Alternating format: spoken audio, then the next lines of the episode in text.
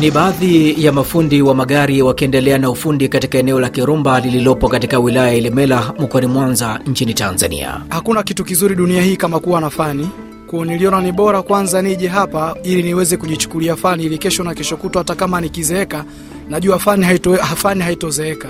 Ah, kwa wengine waliosoma inaonekana maisha yao mazuri. Mimi ndo maana nikashindwa shule nikaja gereji. Vijana wengi walio katika ukanda wa Afrika Mashariki ambao wamekomea elimu ya msingi na hata elimu ya sekondari hujikita katika shughuli za ufundi kama sehemu ya kujipatia kipato kinachowezesha kuwasaidia kusukuma maisha yao ya kila uchao. Kilichonivutia hii kazi, cha kwanza naipenda, cha pili nilikuwa naitamani tangia niko mwanzoni. Fani ya ufundi wa vyombo vya moto nchini Tanzania, kama ilivyo maeneo mengine katika ukanda wa Afrika Mashariki, hujikuta ikifanyika katika mazingira duni, huku vumbi la ardhini ikiwa ni rafiki kwa mavazi yao sanjari na mafuta machafu. Kwa sasa baada ya watu kuona kwamba nimekuwa na msimamo sasa hivi, sasa sapoti imeshaanza kuiona, watu wameshaanza kunielewa sasa hivi. Msikilizaji wa RFI Kiswahili, karibu katika makala Afrika Mashariki. Hii leo tunaangaza vijana waliojitupa katika kazi ya ufundi wa kutengeneza vyombo vya moto nchini Tanzania. Ni nini sababu ya wao kuingia katika kazi hii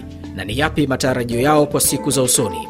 Mwandalizi na msimulizi wa makala haya anaitwa Maltin Nyoni, kwa moyo mkunjufu na kualika uwe nami kutoka mwanzo hadi tamati, nikikusii usibanduke kando mwa redio yako. Vyombo vya moto kwa maana ya magari ama pikipiki, pindi yanapopata hitilafu katika mfumo wake, huhitaji kufanyiwa marekebisho ili kuweza kurejea tena barabarani yakiwa na ubora. Kazi ya ufundi wa magari na ule wa pikipiki imekuwa kimbilio kwa vijana wengi walioshindwa kufanya vyema katika masomo yao ya msingi au yale ya sekondari.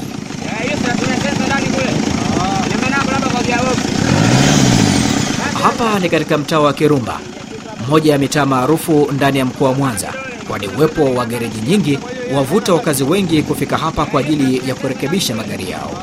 Nakutana na Bwana Huseini Chazi, mmoja ya mafundi, anasema kuto kufanya vyema katika masomo yake kulihitimisha safari yake ya elimu na kuamua kujitumbukiza katika fani ya ufundi wa magari. Aa, kwa wengine waliosoma inaonekana maisha yao mazuri. Mimi ndo maana nikashindwa shule nikaja garage. Kwaona wenyewe tunawakaribisha, akishindwa shule aje wapi? Aje gereji kujiajiri ni kujishughulisha kwa kazi yoyote, sio mpaka gereji tu, ni kujishughulisha kwa kazi yoyote. Aidha, Bwana Huseni Chazi anasema kuwa pamoja na kuingia katika fani hii ya ufundi kutokana na kutokufanya vyema katika masomo yake, kamwe hakukata tamaa, kwani yeye aliamua kwenda darasani na alichagua kwenda chuo cha elimu ya mafunzo ya ufundi stadi, yani VETA, ili kupata maarifa zaidi. Nilienda VETA nikafundishwa fundishwa kidogo kwa daftari, nikaona nije jifunze kwa vitendo. Kilichonivutia hii kazi, cha kwanza naipenda, cha pili nilikuwa naitamani tangia niko mwanzoni mdogo. Kwa upande wangu, kuna vijana wengine hawataki kujishughulisha, wanataka tu yani kuwa wanakaa nyumbani, lakini kazi zipo mtaani,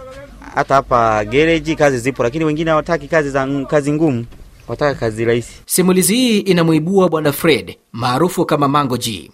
Anasema kwa upande wake ugumu wa maisha ndio uliomtumbukiza katika kazi hii ya ufundi sanjari na kukidhi matarajio yaliyokuwa nayo toka utotoni. Ah, kilichonisukuma hasa ukiangalia kwamba sasa hivi kazi zimekuwa ni ngumu, na ukija kuangalia kwamba hakuna kitu kizuri dunia hii kama kuwa na fani kwa niliona ni bora kwanza nije hapa ili niweze kujichukulia fani ili kesho na kesho kutwa hata kama nikizeeka najua fani haito. E, kwa umri utaenda ila fani haitozeeka kwa sababu mimi toka niko utotoni nikawa napenda sana kazi hizi nazozifanya, na ndicho wakati hata pia ninakuwa nikawa natamani nifanye hii kazi naoifanya sasa hivi. Kwa hicho ndicho kilichonisukuma zaidi kuifanya hii kazi niliyoifanya sasa hivi. Waneni walinena kuwa palipo na mafanikio hapakosi changamoto, na waneni ukaze zaidi pale wanaposema kuwa hakuna barabara iliyokosa kona.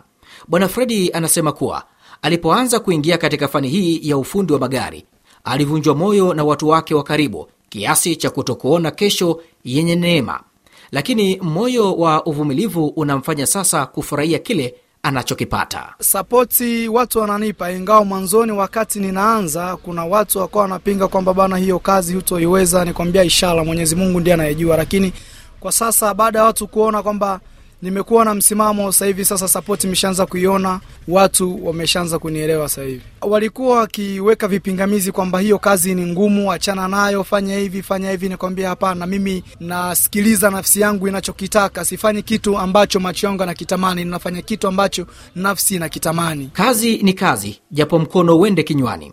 Bwana Huseni na Bwana Fredi wote kwa pamoja wananijuza kuwa swala la wao kuingia katika fani ya ufundi imekuwa neema kwao na familia zao, kwani sasa wanapata chochote kitu kinachowafanya kupeleka mkono kinywani bila ya kuwa na wasiwasi. Yes, kipato kinakidhi mahitaji, kwa sababu unaambiwa kwamba ni bora kidogo, bora kidogo kuliko kingi cha hadi, kwa sababu ukitaka kingi, ndugu yangu, saizi hali ilivyo ngumu, utakoswa. Kwa mtaka vyote kwa pupa, ukoswa vyote, ila mimi kipato nachokipata hapa kinakidhi familia yangu na mahitaji yangu pia. Ah, Kwa kipato nachopata tunashukuru Mungu. Ukipata leo, kesho ukikosa, sio kila siku utapata chochote kinachopatikana, tunaridhika nacho. Msikilizaji wa RFI Kiswahili, ndoto za vijana wengi wanaohitimu darasa la saba au kidato cha nne nchini Tanzania huwa ni kuendelea na elimu, lakini ndoto hii hufufishwa na kutokufanya vyema katika masomo na kujiona njia ya kuingia katika fani ya ufundi ni ukombozi kwao. Changamoto bora kutana nayo katika hii kazi,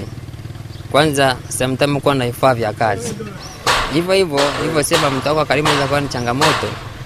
Unaweza kuwa na changamoto, lakini kama mtu unajifunza, make kama ikazi za gereji unaweza kukosa kidogo, mara ukashtuka ushapigwa spana, unaona mkosa kidogo, sio ah, dogo fata hiki, yani ni kutuma tu. Kwa hiyo changamoto zipo, kwa hiyo kwa unaanza hiyo- kazi, inabidi ndio maana nakwambia uvumilivu kwanza, kwa mvumilivu kutokana na changamoto ambazo unakutana nazo, na baada ya uvumilivu kuna wepesi.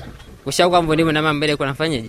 Kuna wepesi. Kwa kama hizo Ah, kwa jamii ambayo inanizunguka sasa, kwa vijana jana, sasa hivi wanapenda kazi za rahisi rahisi rahisi, kugusa nini, lakini kazi za sasa hivi na kwa ulimwengu wa sasa hivi, ulimwengu wa vijana sasa hivi, ukiangalia Tanzania sasa hivi wengi ni vijana. Kwa hiyo kijana, kama una kazi za kujishughulisha, unataka kazi rahisi, sema ukweli, itakuwa ni vigumu kujiendesha kimaisha. Maana sasa hivi ulimwengu sasa hivi unahitaji kwanza ujiajiri. Ukishajiajiri ndio angalia mambo mengine ya kufanya. Takwimu za matukio ya uhalifu kutoka katika jeshi la polisi huonyesha kuwa matukio ya uhalifu katika mitaa kama yale yanayoripotiwa kutekelezwa na kundi la Panya Road linalofanya hujuma za kudhuru watu na mali zao katika jiji la Dar es Salaam nchini Tanzania hutekelezwa na vijana wasio na ajira rasmi zenye kuwaingizia kipato kitakachowawezesha kumudu maisha yao ya kila siku. Namgeukia kwa mara nyingine Bwana Fredi na Bwana Huseni ambao kwa pamoja wanatoa wito kwa vijana nchini Tanzania na Afrika Mashariki kwa ujumla kuhakikisha wanajiingiza katika shughuli zenye kuleta kipato cha haki na kujiepusha na matendo ya kihalifu. Ushauri wangu wa vijana ni kujishughulisha kwa kazi yoyote, sio mpaka ya gereji tu, ni kujishughulisha kwa- kwa kazi yoyote. Ah, Kwa jamii, mimi naomba waendelee kujishughulisha kama tulivyo sisi hivi, sio watu wakae nyumbani. Kazi zipo mtaani, wajishughulishe. Hii kazi ni takriban yani ni, ni, ni kwanzia, kwa sababu hii kazi tunaamka asubuhi saa kumi na moja saa tatu ikizidi saa nne kasoro. Unajua kila kila kitu kina malengo yake. Hii kazi mimi nitaifanya endapo kama bado nitakuwa sijafikisha vile vitu malengo yangu ambapo natamani nifike, lakini kama nitakuwa nimefika ile hatua ambayo nilikuwa nahitaji naitegemea kufika, basi kazi nitaacha na kufanya mambo yangu mengine. Msikilizaji wa RFI Kiswahili, na kufika hapo unaweka nukta katika makala haya ya Afrika Mashariki, ambapo kwa siku ya leo tumeangaza namna vijana walijitupa katika kazi ya ufundi wa kutengeneza vyombo vya moto kama magari na pikipiki nchini Tanzania. Ni nini sababu ya wao kuingia katika kazi hii na yapi matarajio yao kwa siku za usoni? Mwandalizi na msimulizi wa makala haya naitwa Maltin Nyoni. Hadi wakati mwingine, nasema kwa heri na uwe na wakati mwema.